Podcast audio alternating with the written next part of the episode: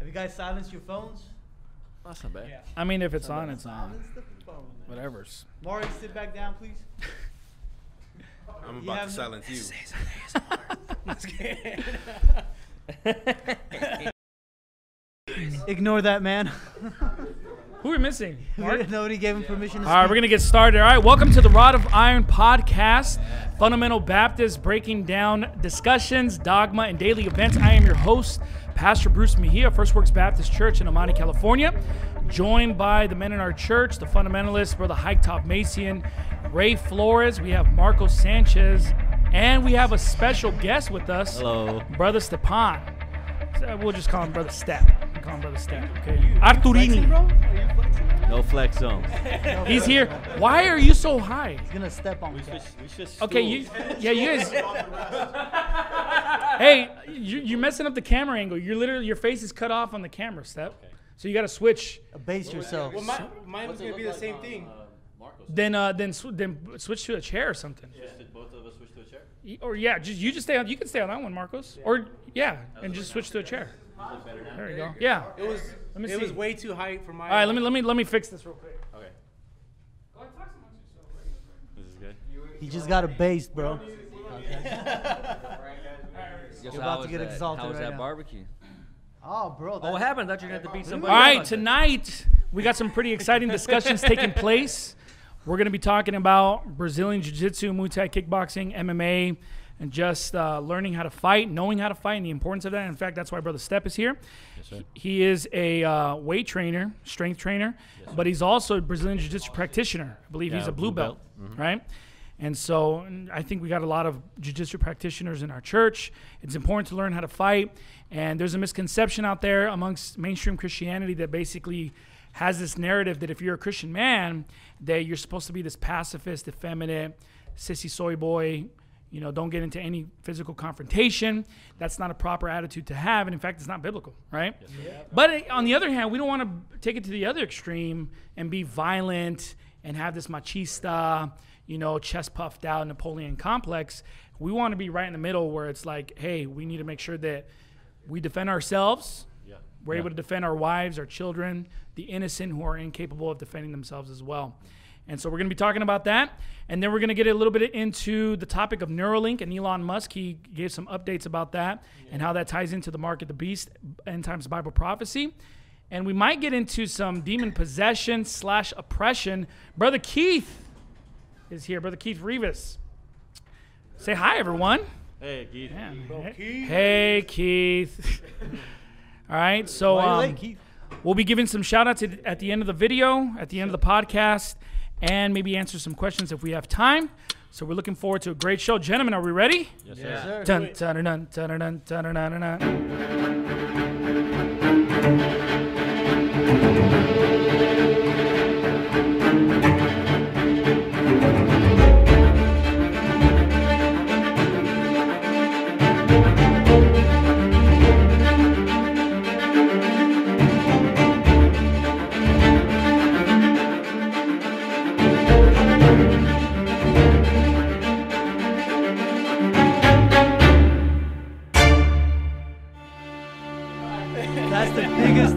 Insult, bro, to an Armenian man. We're getting security guard. You're invited to a barbecue Competition, don't you? by an Armenian guy and you don't show up. That'd be good. That'd be good. to talk about. Dang, bro. Wait a minute. Hold on a second. I wasn't invited to no barbecue. Oh. What are you talking about? You didn't invite the man of God. In fact, Guatemalan, son. When was this? Is a couple. What was this? I think Monday. Monday. A couple of days ago. Long, long time ago. Is that when it was? So this guy, I won't he didn't even text me to say I'm not coming. Yes, I did. I said Nah. I'm working overtime. I'm not. Brother Hike, you didn't even text me to say you're invited. That was not. After Yeah, but there's Beat that. kebabs. Oh, there's kebabs involved. Oh, Kebabs and you didn't and invite me? lavash. That thin Man. bread. It Yeah, bro. And garlic. garlic, sauce, sauce, Garlic. garlic spread? Yeah, garlic spread. Alright, now I'm getting. Nah, but I didn't have any. It's, it's just garlic and paste. That's the ingredients. Yes, sir. Just garlic and paste. No, it was good. And this guy didn't show up. You guys got to get into. You need to get into the mic. Yeah, so you guys got to switch off, like pull Hey, the mic towards you. What's the paste made out of? That's the real question. Garlic and paste. That's Garlic it. and but you're saying and paste. Yeah, Like that's paste it. is its own thing. Yeah, like- it is. Hey. You get a jar of paste. Gordon Ramsay's in the comment section. Please uh, inform us. Bro, you gotta answer the question. Why did you not come? Oh yeah, you said you're working overtime. Okay. And I text you well before you guys ever called me, bro. I, c- I have. I I'm didn't get no text. Bro. I'm still trying to figure out why I wasn't invited. Like, he's mad because he invited him, he didn't come. I'm mad because he just didn't invite me. Period. When was this? A couple like a couple days ago. Monday. Oh, Monday. Okay. All right. Yeah, Next still. Yeah, I see, Um, see what's up. How we doing, gentlemen? Pretty good. Doing good. Hanging in Excited? there. I'm excited about tonight's episode. I'm excited to have Brother Step here. Brother Step, you got saved in October of 2019, right? Yes, sir. Yes, sir. You actually um, you go way back with um, Brother Ulysses Yeah, we used to Hernandez. train together. Yeah. Yeah, you guys used to train together, and um, Brother Step is a power lifter. He can he can lift a house, No. and, and a car, and he's working on the state of California soon. So I'm just kidding. lift up the lockdown. Lift up the quarantine. yeah, lift up the quarantine. Yeah, yeah, Yeah, that's what I'm legend, talking about. legend has it. he, he lifted the lockdown. We gotta take you to He already did it in multiple states. yeah. He's easy. Pay That's spirit. That's a spiritual answer right there. Yeah, I like that. Yeah, you guys you guys uh, go way back with lifting, right? Yes, sir. You're kind of you kind of helped him and trained him how to lift, and Yeah. Yeah. and so um, we Helped had a lot. we had a we had, we had the fall program in October, and we were encouraging people to invite their friends and families to church. He invited you. Yes, you sir. came on the first Sunday. You got saved. Yes, sir. Yes, I did. Uh, and uh, I just I was ready to be saved. It was just right then and there. I was very uh, open to everything, and everything just made perfect, clear sense to me. I just I couldn't see why other people didn't think this way. That that was the hardest part for me. Brother Uh, Ulysses, were you the one who got him saved? No, brother Glenn did. Oh, brother Glenn. Yeah, yeah. Uh, you know, brother Glenn came up to me and he asked me, you know, can you ever lose your salvation? And at that time, I thought you could, you know, and uh, you know I was very wrong about that, and I was really glad that he corrected me. You know, I thought, you know, cool. if you blaspheme against Amen. God or you, or you maybe commit suicide, I thought you might lose your salvation. Yeah. And you know, brother Glenn cl- corrected me and. I had no idea. Amen. That's I, cool. I forgot. Did you get did you get baptized that day or? yes, I did. I got. So the day you got saved is the day you got baptized. Yes. Straight You guys remember that? You guys remember that, that the the fall program? It was like tons of baptisms, like oh, every week. We're having tons of baptisms, Yep. tons of salvations, but also tons of baptisms. That's why there's a drought in California. It was. It would almost be weird if we had a Sunday without a baptism. You know what I mean? At least two, two, two, if not three baptisms a week. Sometimes We had a bunch of visitors. a lot, and a lot of them got saved. A lot of people. I think. Well, Miss DJ is the one who who won the fall program, Yeah, She did. Yeah. right? I think you were like steady second, Maury, Joking, bro. right? Well, besides the salvations, all the seeds planted. You got faithful. You got you began growing and learning. I just think it, I, th- I thought it was pretty neat that you like um, you and Ulysses knew each other, you know, and then like you taught him, right, like how to how to weight lift and all that, and then he like thought about you when it came to salvation and bringing you to church, and then it's like because I remember him telling me about that, and then like he, I remember actually I was like the first person you met, right? Where you came early. Yeah, yeah. Uh, so I, I actually flew back in from Armenia on a Friday night at, at 10 p.m. and then Saturday I, I had to recover, you know, because your time all zones all messed Jet up. lagging. And then Sunday, you know, I you know I told Ulysses I was going to be there. Brother Ulysses told me I was going to be there, and I went. I, I wasn't I wasn't sure. I didn't want to be late or nothing. I didn't want to be offending nobody, you know, coming in late, uh, interrupting. So I came early. And yeah, you, I, I met someone, but they didn't speak English. So I, and then they pointed me to you. Oh, you know what's funny? I think that was so. My mom brought visitors that day, and they're from like Peru, but they didn't speak English. And I think you got them saved, right? Actually, they're the ones who got baptized along with you that Sunday, because they got saved and then they got baptized as well. That's pretty cool. Yeah, man. So you said you got uh, blue belt in Brazilian Jiu Jitsu. Yeah, I have a blue belt in jiu-jitsu, and my brother actually has a brown belt, and he runs a school in Armenia. I have to give him props. Nice. Competes Man. internationally. yeah. What's your brother's name? Andre? Andre. All right, brother Hike. You're a purple belt, I am. right, in Brazilian Jiu Jitsu, Yep. and you did some judo as well. I did judo. Uh, the place where I mainly trained, we actually did everything. It was just grappling. It was stand up. It was really like no rules. Yeah. You know, anything goes. A lot of stuff that I'd learned over there, and uh, I took to another gym. They said, "Well, you can't do that here." You know. So, yeah, I trained them. There's, there's a lot of locks and holes that are con- deemed dangerous, like ankle locks, heel hooks. You know, because Yeah. you could, you know, in a split you- you second, you can't could hurt hurt. When I think of like leg locks, ankle locks, I always think of sambo. right? Yeah, leg Like locks. sambo Yeah, is more absolutely, they absolutely. they more focus on leg locks, ankle locks, knee bars, and stuff like that, Yeah. right? And the thing with like uh, working with somebody's ankles or having them, you know, in, uh, in an ankle lock or a toe hold or something like that is, it doesn't really necessarily hurt at first. And people, if you're like a white belt or like if if if you're not trained enough, y there's always like a pride thing that comes, you know, Mm-hmm. Right. and you don't want to tap.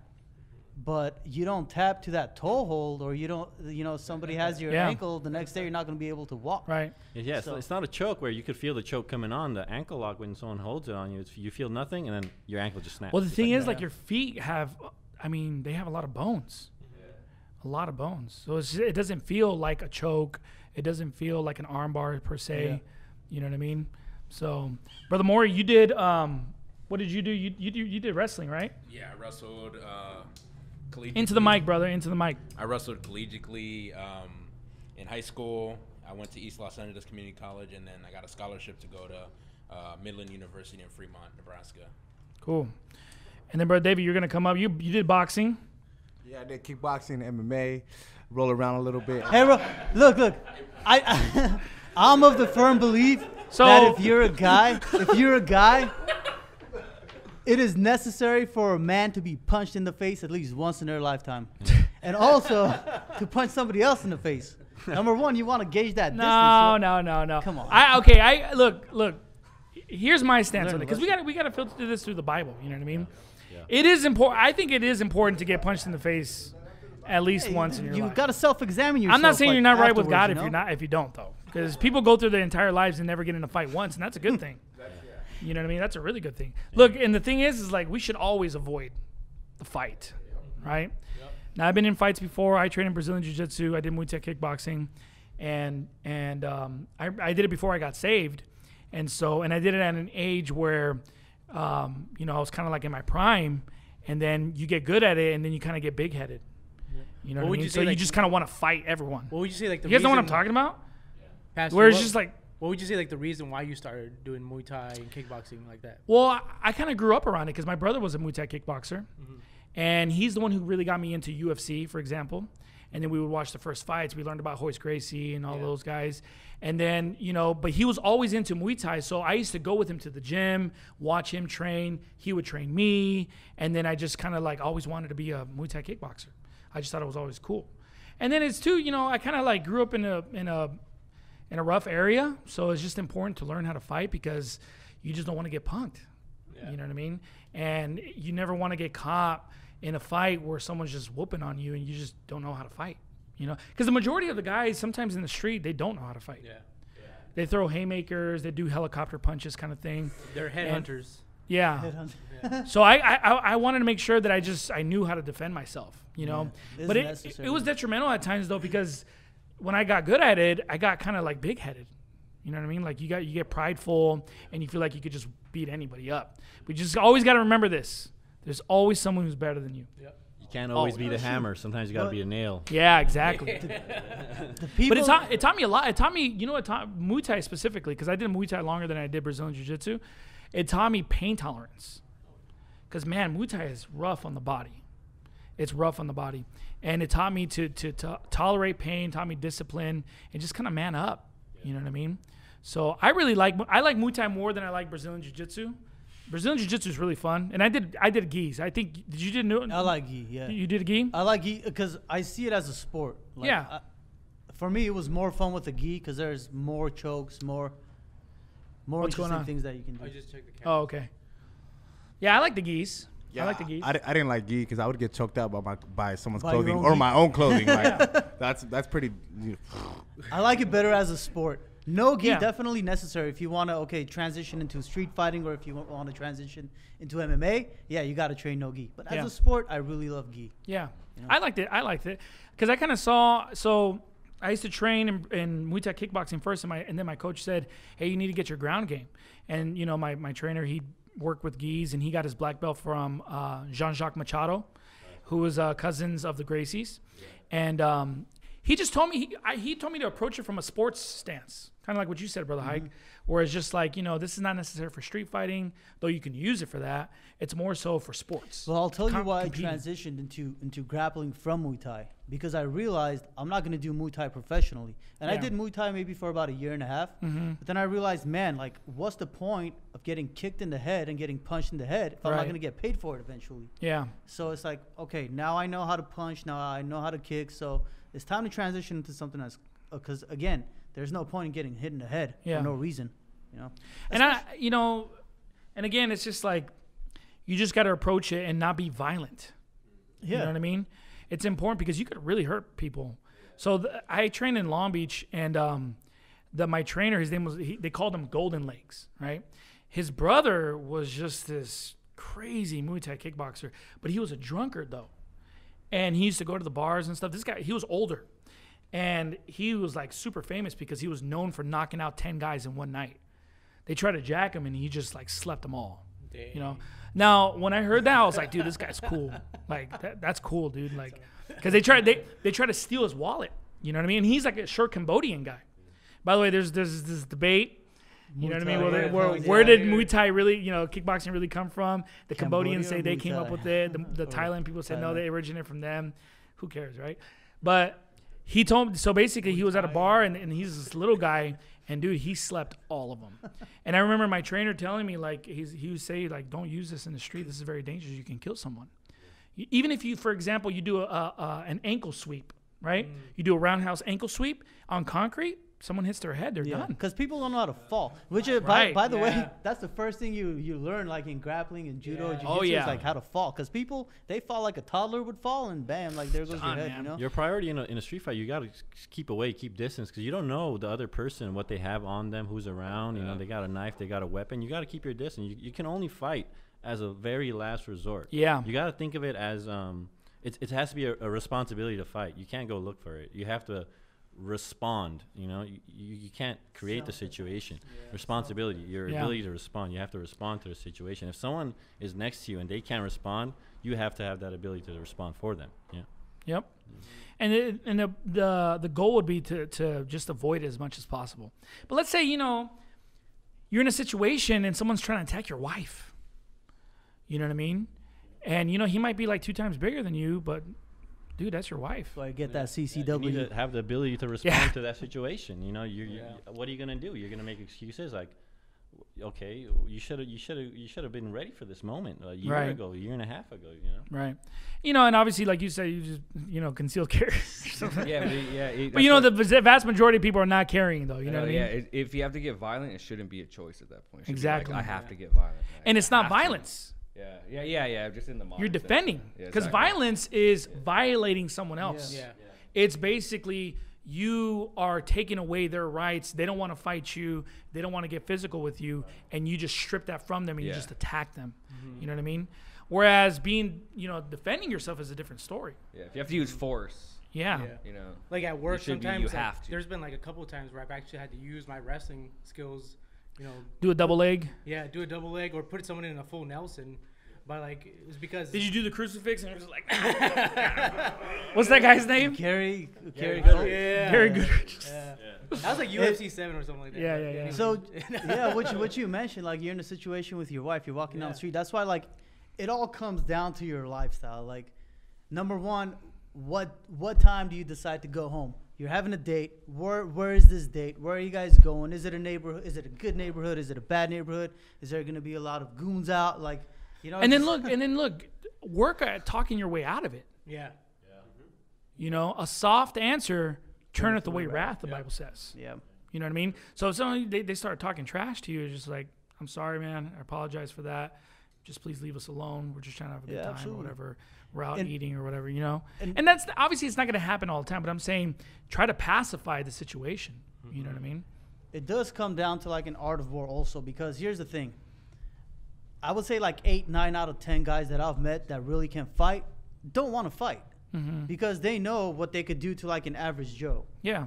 so if you actually do come across someone like that guy you know by my house the other night where there's three of us standing and he's like mad dogging us he's actually like beating up his girlfriend or something like that I didn't necessarily see him hit the hit the lady, but he was mad dogging us like he's about to do something. It's like, dude, like, have you assessed the situation? There's three of us, even if we don't know how to fight. Right. Like, but imagine if we do know, do know how to fight. Mhm. You just have to be smart about things. Yeah, but number battles. one, if here's the thing, the math it comes down to the mathematics of it. Look, nine out of ten guys on the street probably can't fight. If you know ten percent of jujitsu or like ten, if, if if you know how to throw a punch, you're probably gonna defend yourself against nine out of ten people on the street. Yeah. So if there's somebody coming up to you, you know, trying to fight you, that just goes to show, hey man, like this guy probably doesn't really even know how to fight. Because if he knew how to fight, he's not gonna try to fight an average guy he meets off the street. You know, he, he just hasn't thought it through.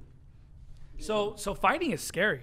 But as, Fighting as- can be scary. as a Christ-like individual, we have to have good judgment towards those that are trying to uh, start something with us or our family. But then at the same time, it, this, it's not always a fight. I, uh, uh, one of my coaches taught me this strategy that in case anything ever happened on the street, that as a person that knows how to defend himself or knows how to or knows how to uh, dish it out, um, the first altercation you try to lay him out. You're trying you're trying to uh, assess the, uh, d- um, neutralize the situation. Yeah. The second time, you you're trying to neutralize the situ- situation.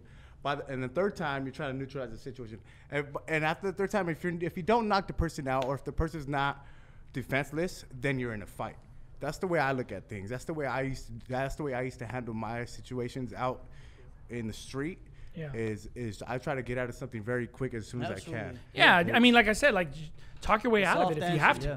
Because look, fighting is scary, folks. Like, because you just don't know what's gonna happen. You know, if you're in the street and you get into a fight, you don't know who that person is. Yep. You don't know what they're capable of. You don't know if, if their wife just left them. You don't know if they're psychotic. You don't know if they got a blade on They're them on PCP. on PCP or something. And you know what? You don't know if they're if they're merciless. Right, or if you, even if they have a gun or something. Right. That would be like what the if they? scary part. Okay, what if? Because we think, oh, once if they knock me out, it's done. Some people don't stop at that. They Yeah, you knock you out and they keep videos on the going. Yeah. Some of the videos I see on the street, man, that's like attempted murder. When a guy is down, he's knocked out, you're kicking him in the head. and definitely like like brother Stefan said, um, you want to keep your space from somebody. You so diff- the first thing I suggest is I gotta help somebody, you out, man. Hold on, let me. Let me These guys are way too tall. All, these guys, all of us. Stinking Amalekites. Yeah. Ulysses is like, So as um, Ulysses is all. Yeah, what I think like a, is, as uh, a on, on the camera, it's just a forehead. like as a, as a, as a as a father as a father like I would I would suggest or what I like doing or what I want to do with my son is put my son in in a, in a well disciplined uh, competitive sport like wrestling, judo, or jiu-jitsu.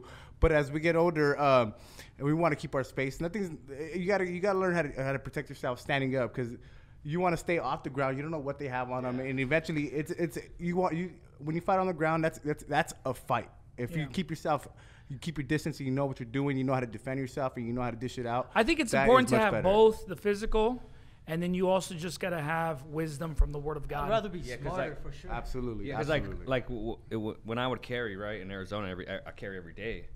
But when you carry a, a weapon, right, like you want to go out with the intention of, of a, a le- less aggressive than you are even when you're Oh, not yeah. carrying. Like you know, so when I put on my weapon, like that's like a day I'm going out. I'm going out to, with less less aggression and to Yeah. watch myself be like, hey, like I can't can't be get into anything yeah. because. I mean, It's a life or death because, situation. because because you hurt someone, like you know, you shoot someone, even if you it is in defense, you're going to jail that day. Yeah. Just realize that you're going to jail. Right. You know what I mean? Like that day that you have to use your weapon, I mean, you are And gonna go to so- jail. That. So is, is it worth it and, or not? And know? there is a way to come in this spiritually, like like like uh, King David came in with with the, with the with the, he comes he came at Goliath with the name of the Lord. He came at, he came at Goliath with the power of Yeah, the but th- that's not what I mean though. What I mean is this is I'm not talking about fighting in the name of the Lord. What I'm saying is using wisdom Right, right. So to that's what I mean. pacify So that's what I mean. wrath. That's yeah, You know exactly. what I mean? Because here's you. the thing is like, you know, again, going back to what I originally said is that the narrative the mainstream Christianity is dishing out is that all Christian men are just pacifist, weakling, sissified men. You know, they, they got the, the faggoty looking Jesus, right? Who's not Jesus, by the way. Okay. And they expect every man to be like that.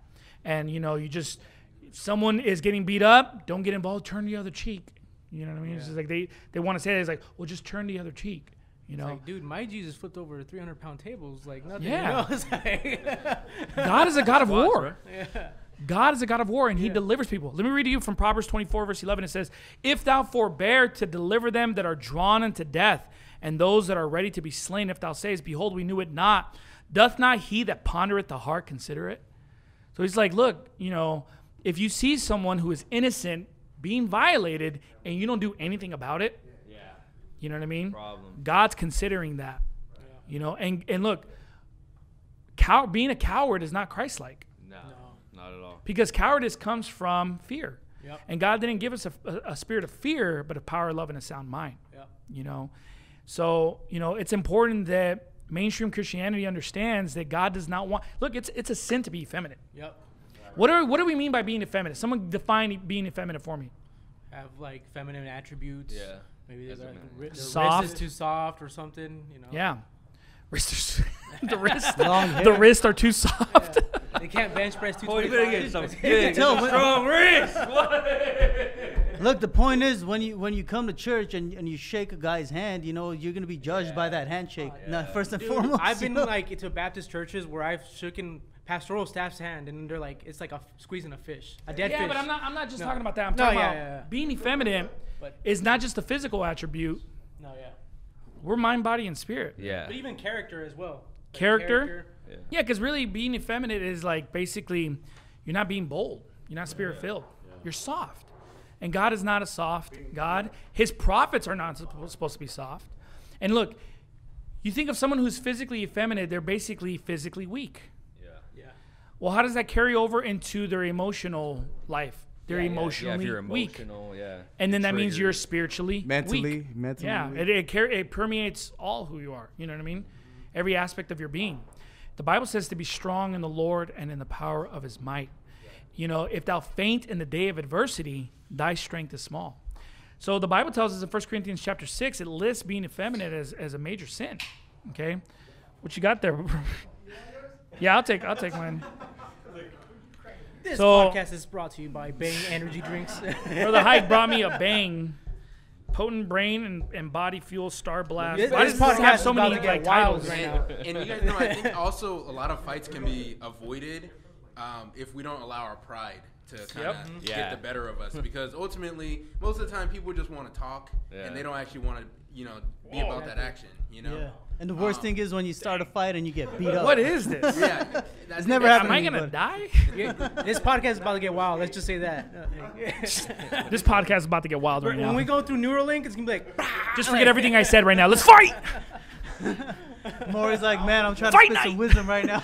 It's strong. I was trying to spit some bars, but you guys just like. Sorry, I'm sorry, I'm sorry. No, c- c- Come on up, brother Maury. Come on up. yeah, repeat that, Maury. Repeat that. Sorry, I'm. This is Okay, too no, no. strong. Well, I was just saying, just pride, in the, it, that can ultimately allow us to avoid um, confrontation. So if someone just disrespects you or disrespect our wives, you know, I'm not saying that you just have to, you know, well, just because he said something bad. At the end of the day, these people, you're probably never going to see this guy ever Yeah. again in your Right, life. You right, know? right, right. So in all reality, just because he called you a name or called your wife a name, it's not necessarily something that you have to get into a confrontation over. It'll be more of just something if he's backed up, he's backed up me and my wife or me and my children. Yeah, if he, if he no physically attacks. yeah, or even just he's getting in my personal space, so he's not allowing. I'm like, hey, look, I don't. I'm not trying to do anything. I'm not trying to, you know, this isn't. Mm-hmm. I'm not trying to do anything like that, you know. But for for me, I, I just, I guess, just being able to not allow my pride to get in, get me into a situation where I could potentially get hurt, and if I get hurt. Then who's gonna protect my wife? Right, right, or right. Who's gonna protect my Yep. daughters? Exactly right. Like you shouldn't be having to make that choice. Like if you're Little making Maury, the you can get choice hurt? to get physical. People yes, can I hurt you. actually can get hurt. Yes, and and and I do get sunburned too. So I don't know if you guys knew that. I just wanted to, to, uh, to throw that truth nugget in there for you. Guys. you trying to challenge? the That was actually one of the topics for tonight, but that- since you already answered it, Look, Can Brother Maury get sunburned? Tune in next time on the next week's podcast. look, he's absolutely right. You're absolutely right, and it all circles back to you have to, you have to think about every. Well, you don't have to think about every little thing, but definitely have some judgment whether you know where you go at night, what, All right, what all right. town you're in. So let's move on from that. home. Let's Yeah. talk about the importance of because this really ro- goes into why should we be able to physically fight if we have to? Well, because of the fact that at the end of the day, we're in a spiritual battle. Okay. And often what we do on the outside is a reflection of who we are on the inside. So we should have um, fortitude.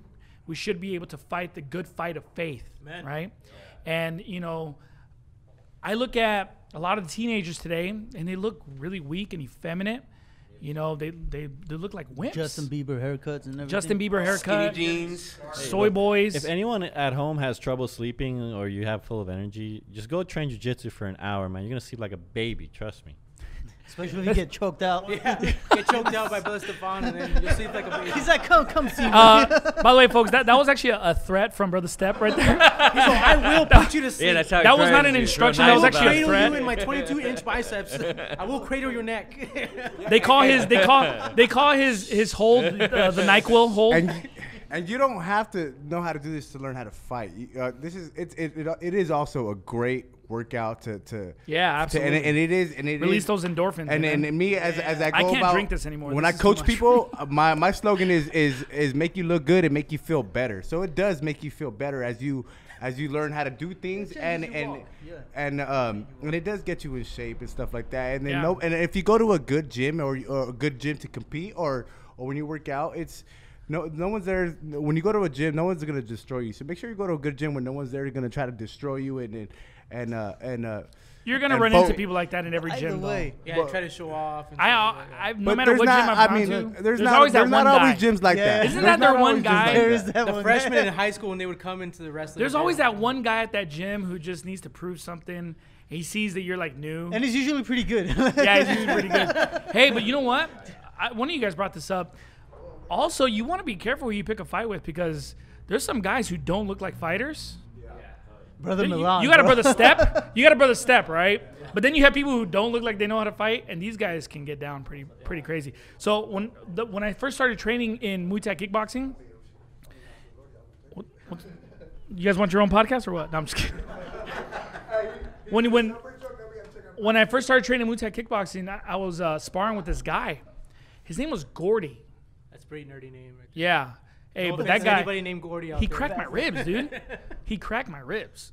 We're we're doing a, a no, a, a- we're doing tight clinches, and we're we're we're sparring with knees, you know. Was he a chiropractor or anything like that? And he, man, but you, here's the thing: like he laid it into me, and he cracked my ribs. I mean, I was out for like a month because of that. Like I couldn't, I couldn't even. If I did jujitsu, I couldn't be, on, I couldn't be on my, I couldn't be in my guard, because any pressure on my chest felt like my chest was gonna pop. But I remember, like after training, he would put on his like regular street clothes. I'm like, man, I would never think that this guy was like a fighter. but glasses. yeah. Because you just never Steve know. Urkel looking guy. Yeah. Like me, you just when- never know. When I would see that at, at, at, at my gym or, or other gyms, like I wanted a piece of that guy. But I knew I knew when I there was somebody in my in my I knew when there was somebody at a gym that I went to go visit at train at, and I knew he was out of out of, out of my level. Yeah, I would stay away from that guy, of course. Like I wouldn't even put myself in that situation where I'm gonna get hurt knowing that I have to at work or I have a fight coming up. But if I ever see somebody bully somebody that's not up to that par, like man, that pumps you up as somebody that that you want to come take that. Yeah, take actually, that that's guy pretty, that's funny you mentioned that because at that gym, there's this guy and he was roided, like he was he was roiding, you know, and he'd pick on all the guys. But then there was another guy who was better than him, and this guy was like the rod of justice. Like he didn't like that. So like so he would pick on guys, and then that guy would go to the little guys and be like, "Did that guy was that guy hard on you?" He goes, "All right, I'm gonna take care of him." And then he like spar with him and just whoop him Nice. you know. and I remember one time there was a guy who was like, um, he he he did judo, so he came to the gym and he was just tossing people left and right. I mean, hip tossing them, just embarrassing everyone. And my my instructor, he saw that. He saw that this guy wasn't coming to learn. He wanted to come and just basically beat everyone up. Well, my my my jujitsu teacher, he I mean he was a he was a black belt since he was 18, so he's a phenom, hmm. right? But he was also I don't know I think he was like a brown belt in judo, and then he's like, hey, you want to spar? And he just like whooped him, you know.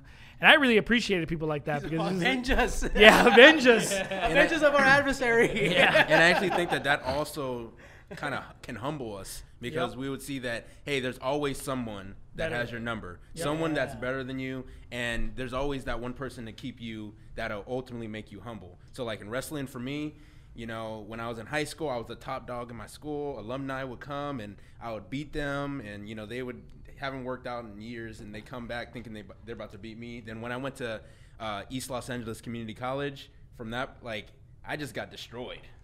I got destroyed at practice, and and I went from the top dog to the little pup. You know, I'm the I was the little fish in a big pond. You know, and so. Um, that kind of kept me humble because I, I was like my head was kind of big in high school and then I went to university or sorry I went to community college and then I went to university which ultimately I that mentality kind of left me and so I never went into matches or or things like that with with a big head thinking oh I'm just better than this guy I'm Yeah. gonna beat this guy um, this guy didn't stand a chance some people It yeah I did Comes Some down to motive too, you know. Some people would train like a Muay Thai gym just because they want to go around bully people. Mhm. right Like you know, they're a bully. I'm like, man, I'm gonna be a bigger bully now. Yeah. But there are people like, for example, you. I'm sure you didn't go into wrestling to bully someone. No. You wanted to go to wrestling to compete. You know, and people end up doing that. By the way, speaking about gyms, um, just because of like the whole MMA culture right now going on, the whole Brazilian jiu-jitsu culture, Brazilian jiu-jitsu gyms are expensive, dude. They're like 150 bucks a month, Man. which is crazy. It was like a 120 when I did it. What I recommend is calling your local judo club. It's literally they're called judo clubs, and you probably like join for like fifty bucks a month. Hmm. And if it's a good judo club, they're probably doing groundwork too, because that's where judo uh, jujitsu came from. It's Right. from judo, you know, just groundwork. So look for judo clubs in your area because jujitsu from the gyms that I've been to, they really concentrate on ground fighting, but fights don't necessarily start on the ground. You know, they start standing up. So learn some judo and then you So know, let, take it down on the let me ask Brother Step some things because we he's our special guest. So I want to talk to you about uh, how long were you involved in Brazilian Jiu Jitsu for? Uh, since I was 15 years old, How old are you now? uh, 24. 24. And you say you're a blue belt, right? I'm a blue belt. Yeah. Where did you train? uh, Gracie Barra? Okay. And where's that? There's multiple locations right now. The, the the main location that I'm going to is Tarzana, and that has uh, there's Romulo Barral. He's a six-time world champion. Edwin Najmi. He's a seven-time world champion. Uh, world champions come all the time. There's just black belts every day. It's, it's, it's an open mat every every every day at around 8 p.m. Is any, any anyone can go and challenge the head professor Romulo or Edwin, and you're gonna lose. Dang. They're world champions. Yeah, yeah. If I can't pronounce his name, if I can't pronounce his name, I'm not gonna challenge him. yeah, If he's putting out a challenge like that, I'm not going to challenge him. yeah, yeah. what, do you, what do you get if you win? the gym. No. Uh, Gym membership. I haven't I haven't seen it happen yet, man. I haven't seen it happen yet. That's Those- major disrespect right there, though. If you go to a gym and challenge the the the No, master, no, it's, it's not like that at all, man. Uh, it, it, they view it as an opportunity to learn. Like like another black belt comes, he's gonna have like a skill set he's learned from somewhere else that you're you're not like. no. But if you just walk into a gym and you challenge like the instructor over there, I think that oh, was Oh, yeah. more that was more a thing back in the day. back in now with back this- in the day, with- yeah. But now I would say like that's that's an insult. With social there. media Yeah, I think stuff, now you you could challenge contact- somebody on, on, on the phone, on Instagram, on social media. You know what I mean? That's, But you know, with social media, you could on you could get into contact with anyone, and then you could set it up. And you know, hey man, I want to Comment come and train. And uh, you know, in, in the past, it was like that. You know, in the past when you didn't have the social media and stuff, when you'd meet someone new or you go somewhere new, there'd be that apprehension. But that's because back in the day, people would just uh, like put on a black belt and be like, "Oh, you know, Oh, I have yeah, this yeah, yeah. school." Yeah. And there's That's videos out there, dude. people. yeah, they So- things they don't know. You uh, did you compete? yeah, I competed. Okay, cool. Mhm. Did you do any any uh, stand up game, Muay Thai kickboxing? A little bit, yeah. I used to train karate as well, yeah. Okay. What kind of karate? Shotokan. Oh, me too, bro. I'm serious. Arme- it's an train? Armenian thing. it has to be an Uh, this is a Armenian really thing. ago. Hollywood? It's, uh, no, uh, Glendale. What was the instructor's name? Do you remember? No, bro, that was really Yeah, long time ago. I was Yeah, kidding. really long time ago. Really long time ago. But but bro, Why do there, are, Armenians have so much in common? Like that's. There is karate out. People you guys would think related? Karate's a They're joke. like, they're like, are you Armenian? I'm Armenian. Because I'm Armenian too. So much in like guys, common. we've already Well, that's what established it this. When Ulysses, before Stepan came here, like months before Ulysses would be like, "Hey, bro, there's this guy Stepan. Do you know him?" I'll like, "You know how many Stepans there are?" does he does he like kebabs? oh, me too. what kind of jumpsuit does he have? not even a question, okay, so bro. here's a, okay. Let me tell you. Let me tell you something funny about Brother Hike. Right. So Brother Hike has this like Armenian radar. He- Okay. He senses Armenian energies. he senses Armenian energy, and sometimes like we have. Well, we don't have a lot of Armenians in our church, but we have we have a couple. You know, who, who, name some Armenians. We, We got of course Brother Step, you, And then Brother. you're, Uh, you're part Armenian. I'm a little Armenian, yeah. Miss, Miss Jessie. Yeah, Miss Jessie. Wohler. She's like a quarter Armenian. She's Armenian. So, but so I catch anytime, up on my fraction anytime someone else, someone comes and I tell, I always tell him like, hey, that person's Armenian. He always says, I knew they were Armenian. I, I could just tell that they're Armenian. Like he has Bro, this even like, if you're not Armenian, I'll tell you if you're Armenian. Like, even if they're not Armenian, you'll tell them you are Armenian, huh? Dude, I had a picture. He's seen a picture of me. He's like, "Oh, you look Armenian. Then. Like, you can be Armenian." I'm like, except for your sideburns, bro. Your sideburns are all Mexican, Wait, bro. but do, do I look Armenian or no? No, bro. No, Sit back no, down, no, bro. no, you look like you're straight. I'll, I'll tell you, bro. If you have to ask, you're not Armenian, bro. So that's good, man. that So and then mail. one of the big things you do is, is weight training, across the Yeah, wall. right? I- Strength training. Yeah, yeah, compete. Now you can you can uh, deadlift, if I'm not mistaken, up to 700 pounds. close, close, Close. 640. How much? What what what is it? Is 699 or what? 640. I only count in competition. Oh, In- in, the gym, Oh, yeah, I've, I've, I've gotten 700 with the with the reverse bands, which makes it easier off the bottom. But I don't count gym lifts. You know, you only count the competition. It's good. There are uh, there aren't two or three witnesses. That's why we believe you, bro. Tell us. There has to be witnesses that there's competition witnesses. So you know what I mean. Like, that's on video. It's good. on record. Fair enough. It's good. So how would you say? Give give me some things that. Um, some principles that you learned. Just give me three principles, or no, just just give me two, because we need to move on to the next subject. Give me two principles that you learned from weightlifting and fighting that you can carry over into the spiritual realm that you feel like has has helped you as a Christian. Yeah, you can't be wavering. You can't have wavering thoughts when you approach a barbell or Hmm. anything like that. If you think you can't do it, just step away and come back when you're just uh, committed to that to that to that lift. You know, if you come into a, a deadlift or a squat and you think you're gonna fail and you have second doubt, you're doubting yourself. There's no point of even doing it. That's good. Uh, another thing is uh, you have to be uh, consistent and stable. You know, like uh, I remember watching a sermon a really long time ago about, about past. I think it was Pastor Anderson. He talked about, you know, the characteristic of a Christian life is stability. Mm-hmm. You know what I mean? And you, you can't be a stable weightlifter doing once a week, taking a week off, coming back really hard, killing yourself.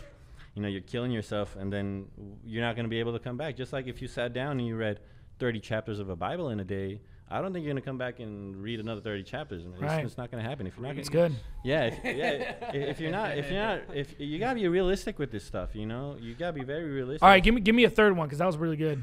Give me a third principle. Oh man, you know, I, I didn't have time to think about the third one. Ah, Jeez. Being a How about how about how about gains, right? Oh yeah, yeah. You know what? Oh, I just, I just got one. You know, when when you when you first start training, you have goals in your head, right? So when I first started training, I'll let you know, I only squatted 135 pounds. I only bench pressed 95 pounds. I only deadlifted 185 pounds. And in my head, I had a bunch of goals. You know, I was gonna, you know, deadlift 405. I was gonna be very happy if I ever got 600. I'd quit lifting or whatever. But you know, right now I'm, I'm deadlifting 640 pounds. I've done things in in the past that I thought were impossible. You know what I mean? I thought these things were impossible. I'd never reach these things. But look at now, with the help of God and everything, I'm here. I th- Yeah. I'm doing things that I literally thought were impossible five, six years. So ago. basically, what the Bible says, they, you know, God is able to do exceedingly abundantly above all that we can ask or think. Can you move Exactly. a mountain, bro? I- I- you know Look, like. So he has the faith- faith to move can. mountains, but he also has the muscle to move mountains as well. Well, good stuff, man. I, I, I like that. And again, the, the spiritual realm of it obviously is the most important. I'd rather have someone physically weak and spiritually strong, but if, it's best to have both. You know what I mean? I think ultimately he kind of like what he's also was saying was that you know he had goals and then once he met those goals he didn't just say all right well I got my goals so I'm done he made a goal he got to it then he was like let me set a further goal Yeah. and then a further goal and Amen. then a further goal and that uh, makes big us stay problem- mind uh, uh, goal orientated a big problem with people is they, they don't stop and necessarily thank God. Like you know what I mean? Like, hey man, before I couldn't I couldn't bench press 220, 225 pounds. Now I can. Thank God for that. Thank God for the strength I've gotten.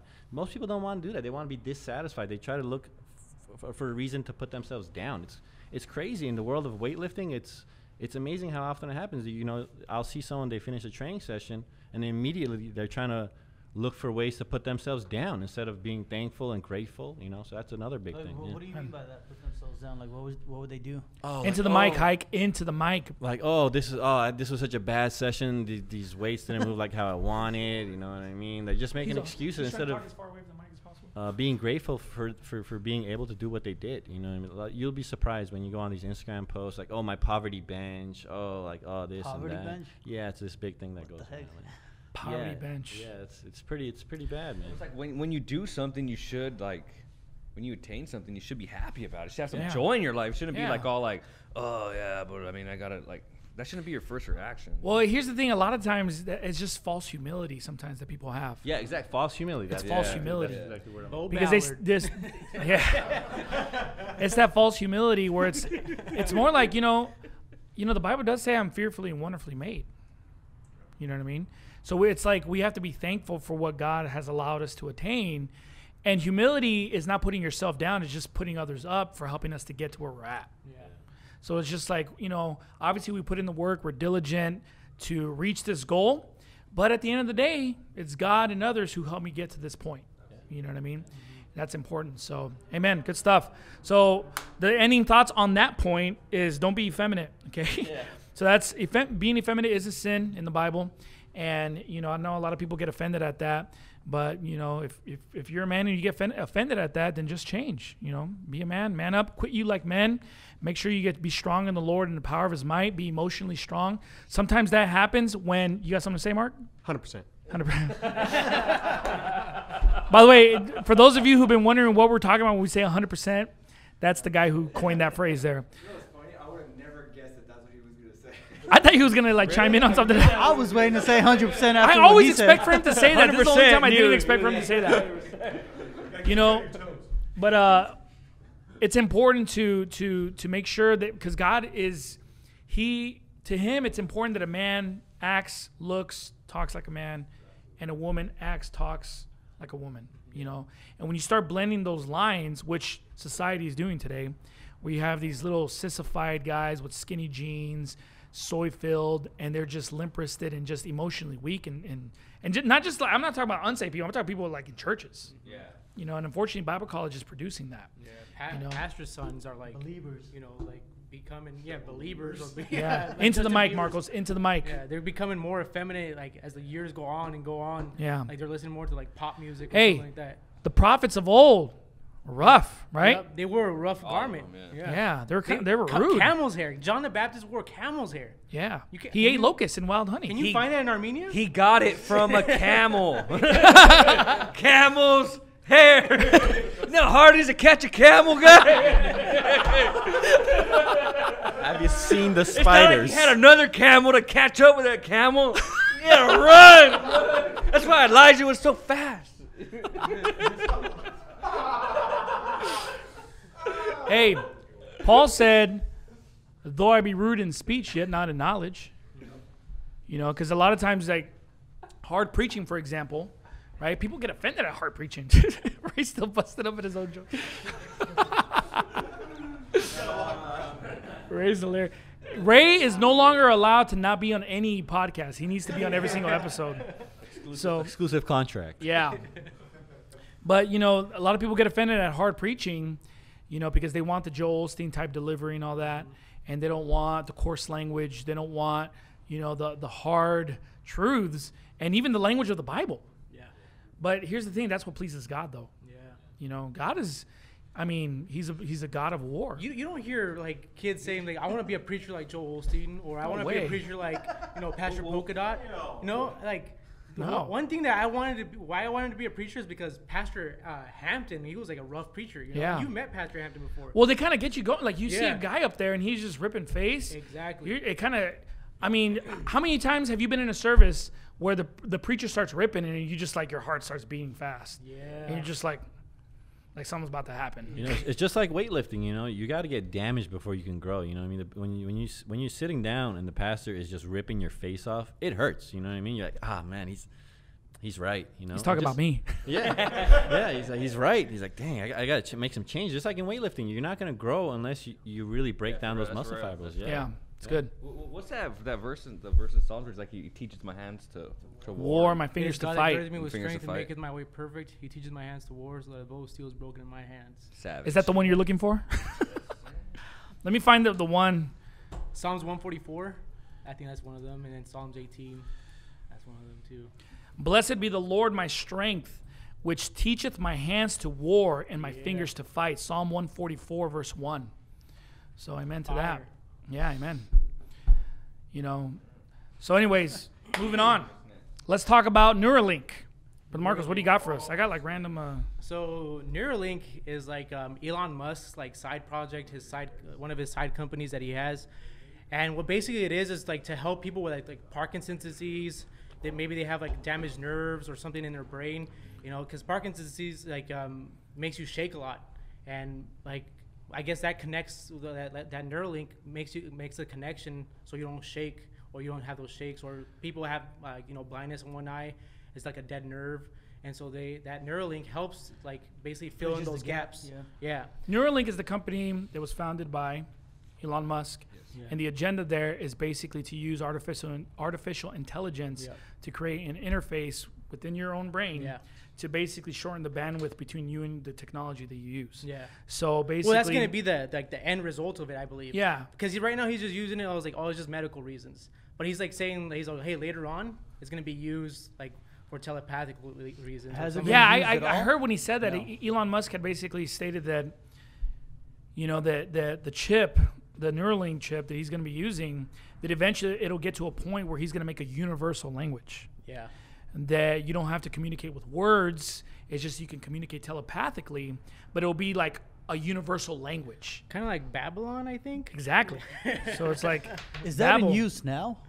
Well, he said he said that because they asked him, they said, "So when do you think this is gonna can, can be possible?" And he says, "Within the next five years, five to ten years." well the Parkinson's part's already in use Yeah. like the technology is already there for that but he's like he just wants to advance it even more Right.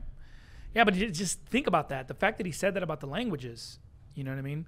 Because he's saying, you know, and he makes it sound very appealing.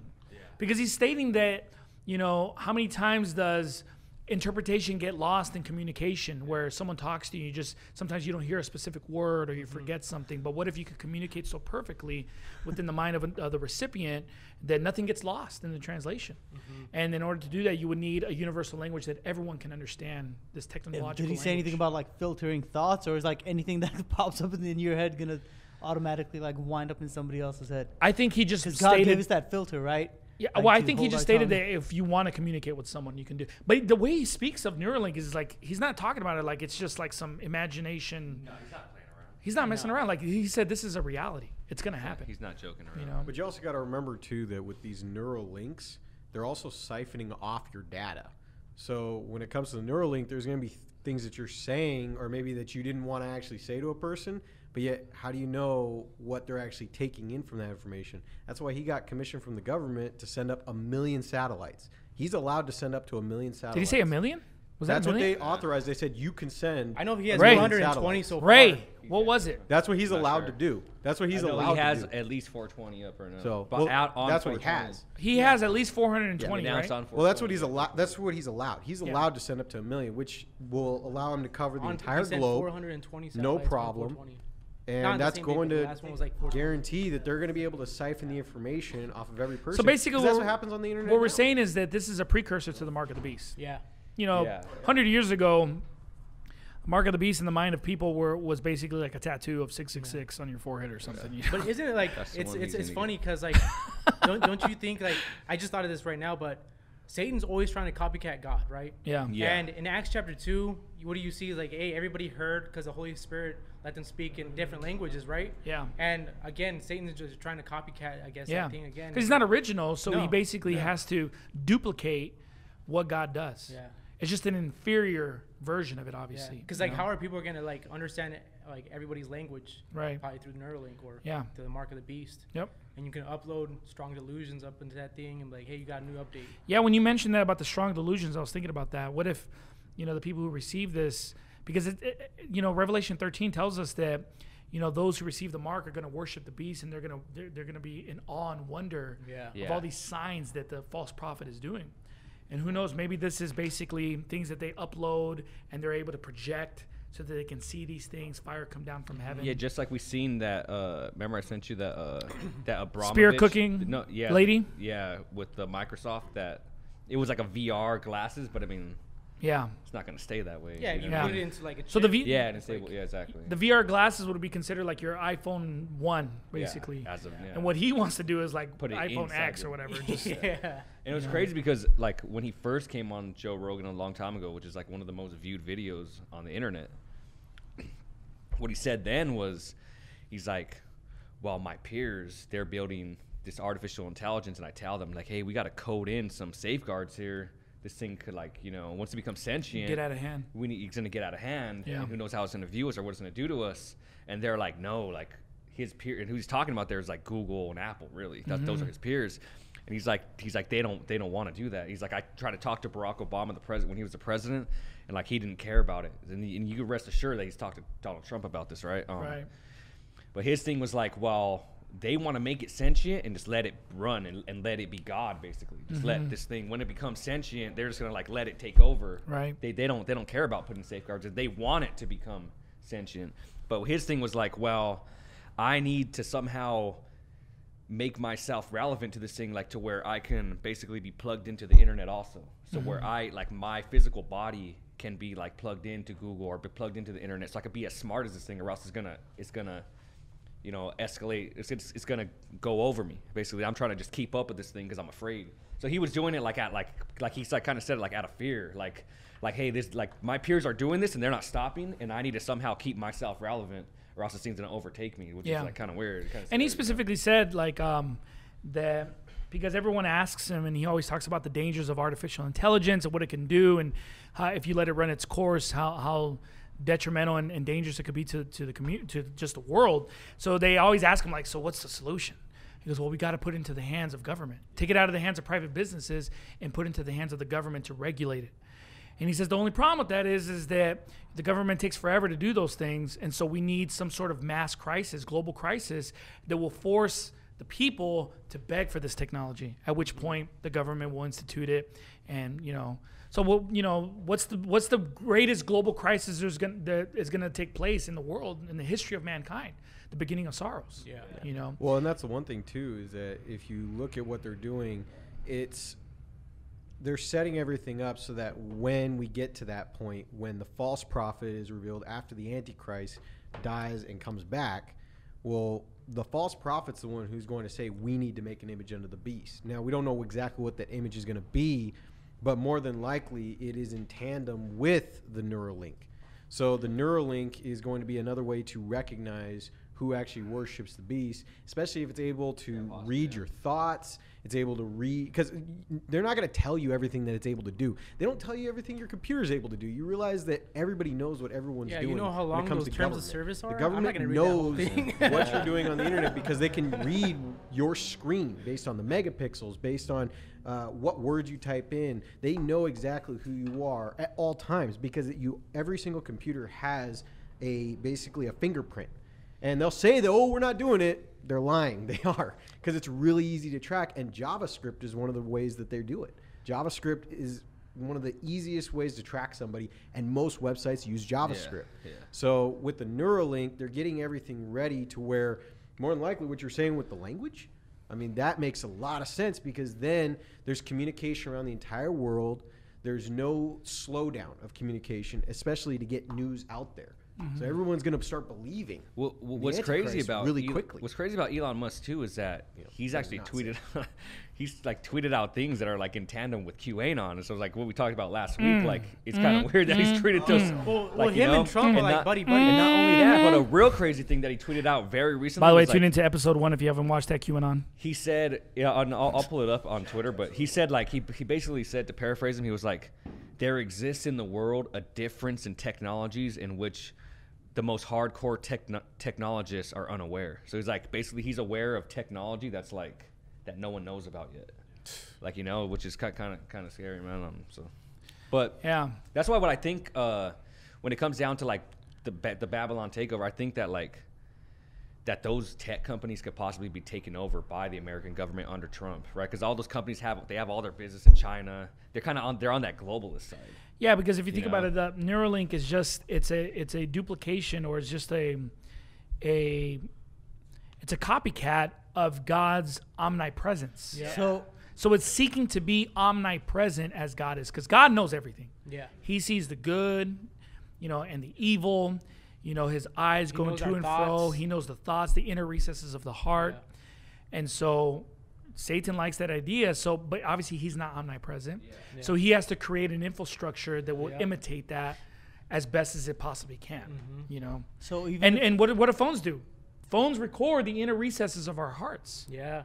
Go on Google before you even speak. Yeah. Like if you're you think, like, a yeah, before you even talking, it's just like I already know the, the, the Yeah. advertisement comes up. Yeah. That's why You gotta yell at your phone and say, "Shut up, Google, and stop listening to my dang conversation." Or just don't get a Google phone. I'm just kidding. Exactly. Get an iPhone. I don't have that problem, Mark. I'm just kidding. no, I, I do. I do. I do. So let's say uh, I hate it when my phone says I'm listening. I'm like, "What the yeah. heck?" You ever get that at night, like at three o'clock in the morning? No. No. Just kidding. No. I was gonna Question. Oh, okay, that's just me. I got a question, Ray. You might know this. So, be creeping if a on you, private citizen or or uh, or a private company, in the United States, patents an idea or has a copyright to an idea, does the government have free reign over that idea? No, they don't. So as of now, all these tech like Google, Apple, these tech companies, I mean, they're they're private businesses, but But if you go to That's the why- Production Act, the like the Emergency Yeah, so- Production Act, so- which is enacted right yeah, now. the president can basically take over that and be like, "Hey, Yeah. we're in time of war. We need to use your facilities to Yeah. make these certain things." So that's why it ties in with what Elon Musk says, like, hey, the government needs to basically get involved in this. Well, that kind of fits in when you get like, you know, all this beef with China and all these big tech companies are in China, and you know they're pretty much, uh, th- well, the internet's compromised. You know what I mean by the Ch- Chinese hacking, by Chinese spying. So it's like, it kind of gives him a reason to take over because that technology, the mark of the beast. I mean, it's not going to be those private entities that that are over that. It's going to be have to be taken over by Babylon. It's going to be a Oh, Babylon yeah. takeover of those of Absolutely. those tech. It has to be. But there is Yeah. one thing you got to remember too is that if you look at the financial side of it, the tech industries are not against the government coming in and regulating because again, that'll push out a lot of the smaller companies and partnerships are always established when there's only a few key players. And the thing about the economy crashing, it actually works in these companies' favor because the dollar is starting to collapse, because of all these economic things that are happening. It works for them because if they can get in league with the government, doing you know insider trading, all that stuff, it really helps them to be the winners at the end of it. So they are the ones who are going to have the technology when the Antichrist actually reveals himself. well, like and they get like I would say that's what's been going on. I would say that's been going on. But the but the thing is, is that you know. Donald Trump's not really in, in, in like those people are kind of like there are there's like there's like there's definitely a polarization of two sides here, mm-hmm. and like you know The line's you- being drawn. and, you get and like on one side all those tech companies are like uh, they're on the opposite side of him, Yeah. and they, they don't like him. You, you know what I mean? Like they're they're against him. So I mean, I would say the- that's that's exactly what they've been doing. But what we're what we're seeing is we're seeing basically the rise, this nationalist rising. Oh, yeah. To where they're gonna come in and basically like like no like like it's it's, it's kind of like uh like God right? These people they've they've built cities, but they shall not inhabit them. They built these companies, they built this technology, but they're not gonna inhabit. it. It's gonna be taken from them and given Right. to Yeah. this new movement. Well, if you Right. look into it, over. the only reason I think. Tesla even exists is because of government subsidies. Yeah. Government basically funds Tesla. Yeah. But you also got to remember too, there's a lot of backdoor deals that they're not going to share with you about. There's things that the government does along with private companies that they're not going to be public about. They're not going to tell you, Yeah. "Oh, we actually hate him." No, they're actually in league. Look at- look yeah, at- but I think I think what Ray's saying is that, that it's going to get to a point where So- it's going to be a government takeover. Yeah. There's a line being drawn Mm-hmm. because here's the thing: people follow men who conquer. Yeah. Yep. True. They don't It's like one man. Yeah, they like following men who are capable of overcoming and conquering. Mm-hmm. So when you see Trump making all these moves Yeah. and being the leader, the strong leader, and how he just takes things by force, you know what I mean?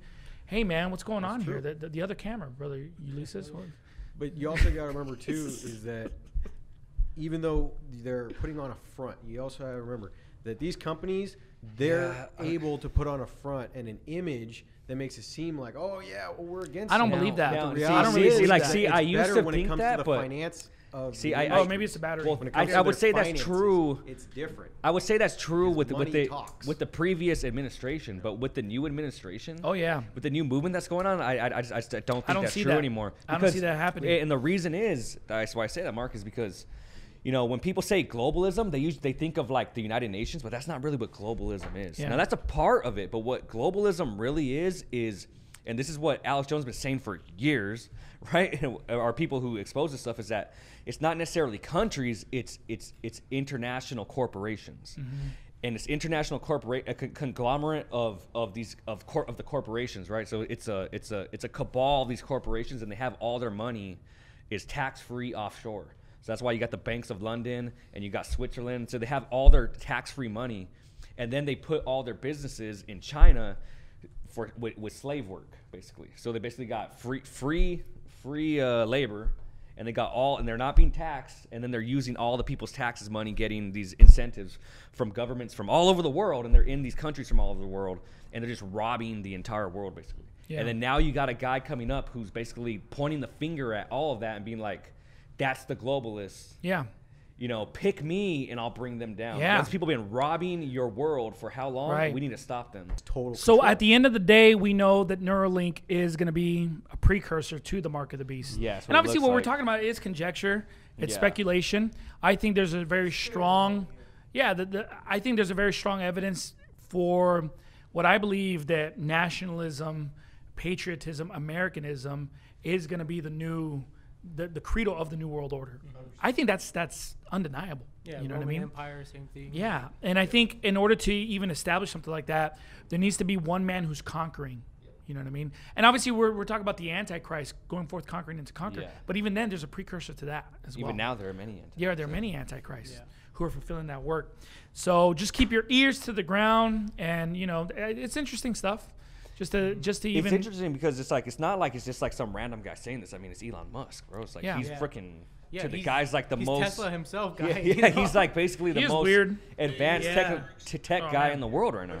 and you know but at the end of the day we know what we know to be true is that you know there are precursors taking place the new world order will be established and we already see steps to uh, you know taking place even today that are going to be the building blocks to that new world order. In fact it's probably already established you know the infrastructure is already there. All right let me take some some let me give some shout outs here. So this is let's see what we got here. We got fundy pete. All right let me play this video. Works Baptist Church slash Rod of Iron podcast. This is Peter Branscombe, and I'm from Sussex, New Brunswick, Canada. canada I attend uh, Faith Bible Baptist Church. Um, it's King James Church. Uh, however, it's got a lot of the old IFB hangups, um, pre-trib rapture, uh-huh dispensationalism, and obviously pretty heavy Israel leaning. Um, I'm just kind of wondering what you guys think, uh, what Pastor Mejia thinks, what the other fellows think about what a person should do in this kind of situation. Um, where, uh, how they should go about it. Should they still attend this church? Absolutely. Um, it, I don't know. It's kind of a it's you're in a rock between a hard place because there's there's not much else around, guys. Uh, it's literally the best church there is, and like I say, most of the people at the church, you know, I believe they love the Lord, and I So I, I get the I get the gist of, of the question here. So basically, he's going to an old IFB church. They're pre-trib, they're Zionist, which basically means that they believe that the Jews are God's chosen people, and they believe in the pre-trib rapture, secret rapture. But it's a King James only church. Stay there. I would I would stay there. I was at a pre-trib Zionist church for years. I mean, that's where I got most of my training in, you know, and. Here's sometimes when you hear new IFB preaching, it's like it's hard to go to anything else, and sometimes people feel that way. But you know, at the end of the day, you know, if that's the best church there, you know, and don't don't belittle the church. don't say, well, it's the only thing that I got here. You know, it's just like this, that should be your church. You know, and and take pride in your church, support your pastor. These are secondary issues that you shouldn't, you know, uh, harp on. If it's King James only, if the the preaching is good, if you're learning, you know, um, s- stay there. And, you know, Be help your family grow be there. Happy be happy where that. you're, you're at. blessed, bro. You- You're blessed, and you have an opportunity to bless. Yeah. Because you're coming from from a lot of new IFB preaching, and you and you, you're probably pretty educated on the Bible, so be a blessing, and not on those subjects. But dude, there's a lot of other things. To do. Yeah. Be a soul winner. Be a soul winner and bless the church. Try to inspire. bring people to church. Be a blessing because you, honestly, you're blessed because there's a lot of people out there that don't have a church at Right, all. right. Especially if the pastor's saved. I mean, then what's the Hey, problem? amen. Those Yeah, are all there's no secondary problem, issues. yeah. He's saved. They're soul winning. Yeah, he might be. I went to an old things, IFB church, and that's where I got saved. There were pre-trib Zionists, but it was the best church that I ever went. Like I. I love my church. met your You know, there? Yeah, I met my wife there. I got married there. You know, I learned how to raise uh, raise my kids there. I learned everything that I that I brought here to First Works Baptist Church. You know, the vast majority of it I learned at my old church. So I, I wouldn't worry about all that other stuff. I think it's I, I, obviously I'm replacement theology. I believe in the post trib pre wrath rapture. But at the end of the day, you know, it's those are secondary issues. Mm-hmm. Yeah. You know, I know it's annoying to hear it from the pulpit sometimes, but you know, oh well. You know, Absolutely serve over there, you know, because it, it could Serve. always be worse. People always look at, oh, how how much better could it be, or what I could do to make it better, but consider that it could always be worse. You know, And if so- you don't like it, just just move to a new IB church if you don't really like it that much. Yeah, either that or move it, right? Yeah. Right. I think that like ultimately at the end of the day, the most important thing is if they have the right plan of salvation. Man. Because if they have the right plan of salvation, you're in, if that's the best church that you can find, you know, if, if obviously if they didn't have the right plan of salvation, then yeah, you should go to a different church. But if they're they're preaching the right sal- uh, plan of salvation, they just have they're wrong on different doctrines, you know, Yeah. and that's not really a huge deal to kind of, you know, that, that you would have Like- to separate from. like Mike Marco said, like you know, either that or move, and not to be condescending, but and like not even towards towards that guy, but just there is people, and you see him on Facebook, like like dude, and it's cringe. It's not it's not right, dude. It's not right to get on Facebook and complain about your church because of, over things like that. Right. It's not right, and I don't like it at all. It's one of the things that I because it's like, dude, like. What are you doing? Yeah, there was like who a are guy you on there one time. like- he was like complaining. He's like, "Oh, my church had a missions conference." I'm like, "Okay."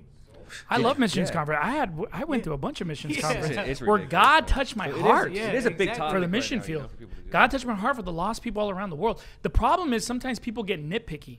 yeah. You Some know what I mean? get two new IFB. And look, let, let- and let me say this: those same people, when they come to a new IFB church, sometimes they're trouble as Yeah, well. they're not even gonna be content here. You know, you, you know who the best church members are? The ones who are good church members where they were at, even though they had Bro. doctrinal disagreements. Oh, You Always didn't go to consider- Patterson's church. yeah. You're you're you're going to God's church. You know, you're not go- the church does not belong to the pastor. It does not belong to any certain individual. You're in Canada. God has a church over there. That's His church. Go and serve God. Yeah, Yeah. Canada. You're not serving Thank anybody God there's a Baptist church out there. Absolutely, Canada. Yeah, we're not, we're not, we're not getting on Pete. Pete, thanks for Nah, chiming nah, in nah. and asking the question. No, but but it is a topic. You had he, you had a he had It's a a good good attitude about it. He had a good attitude. He had a good attitude. But, but you're right. It is cringe though when Yeah, I it is, because 'cause I've seen that before and it annoys the fire out of me because I'm thinking to myself, I came from an old IFB. Like, do you know? Do you understand that most of the pastors that you listen to in the new IFB Are from the old are old IFB? Yeah. Yeah. Pastor Anderson's from the old IFB. Big old time. IFB. We came from churches that did not believe like us. And we served there. We loved the pastor. We supported the pastor. We went soul winning. And and look, most of these guys, you know, they complain about their church over things that they learned, right? On the internet, maybe from Pastor Anderson. But here's the thing: some of the pastors in our movement didn't learn this things, these things until later on Yeah. Yeah. in their ministry, you know? And so, and we make a big stink about Zionism, obviously. Mm-hmm. I think it's wicked. You know, there, there's an agenda behind it. The pre tribulation rapture is a false doctrine. But to split hairs over it, to determine whether you go to a church there or not, I don't think you, you should, you know? I think you just need to bite your tongue. And, and look, this is the way I saw it, okay? I was post trib pre wrath at my old church, and this is how I saw it. Well, I guess I'm right, and everyone else is wrong on this. Yeah. That's it. But did you go around? I didn't go around No, yeah, spreading exactly. it. I didn't go around telling the pastor he's wrong. Yeah. I respected my pastor. I love my pastor. You know, and and it just in my mind, I was like, well, he's just wrong on this situation, on this one thing." You see people say that too. They're like, "Oh, and, and I've gone to my pastor and told him about." it. It's like, why are you even doing that? Why? What's the point? It's like, did he come up to you and ask you and talk to you about the tribulation? Then, I mean, Yeah, you know, don't different lie. story. It's be like, oh yeah, Yeah. oh yeah, I believe it's a little different. But it's like, if they didn't bring it up to you, why are you bringing it up to them? Dude, don't be cringe, bro. Like, Yeah. don't change who you are just because you go to church and you got saved, man. Like, and be- people, I mean, people who come, here on, and they come with that attitude, they're some of the worst church. men- And I'm not saying people have, but if when they come and they have that attitude, they're some of the worst church members because they're gonna find something about our church to nitpick at Yeah, too. you get roasted There's fast, something they're not gonna like.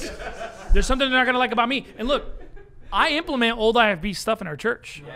Specials. I'm just kidding. No. No, Hey, I like do specials. I like specials. I like specials. I listen to old IB music. I like specials. I think love specials are awesome.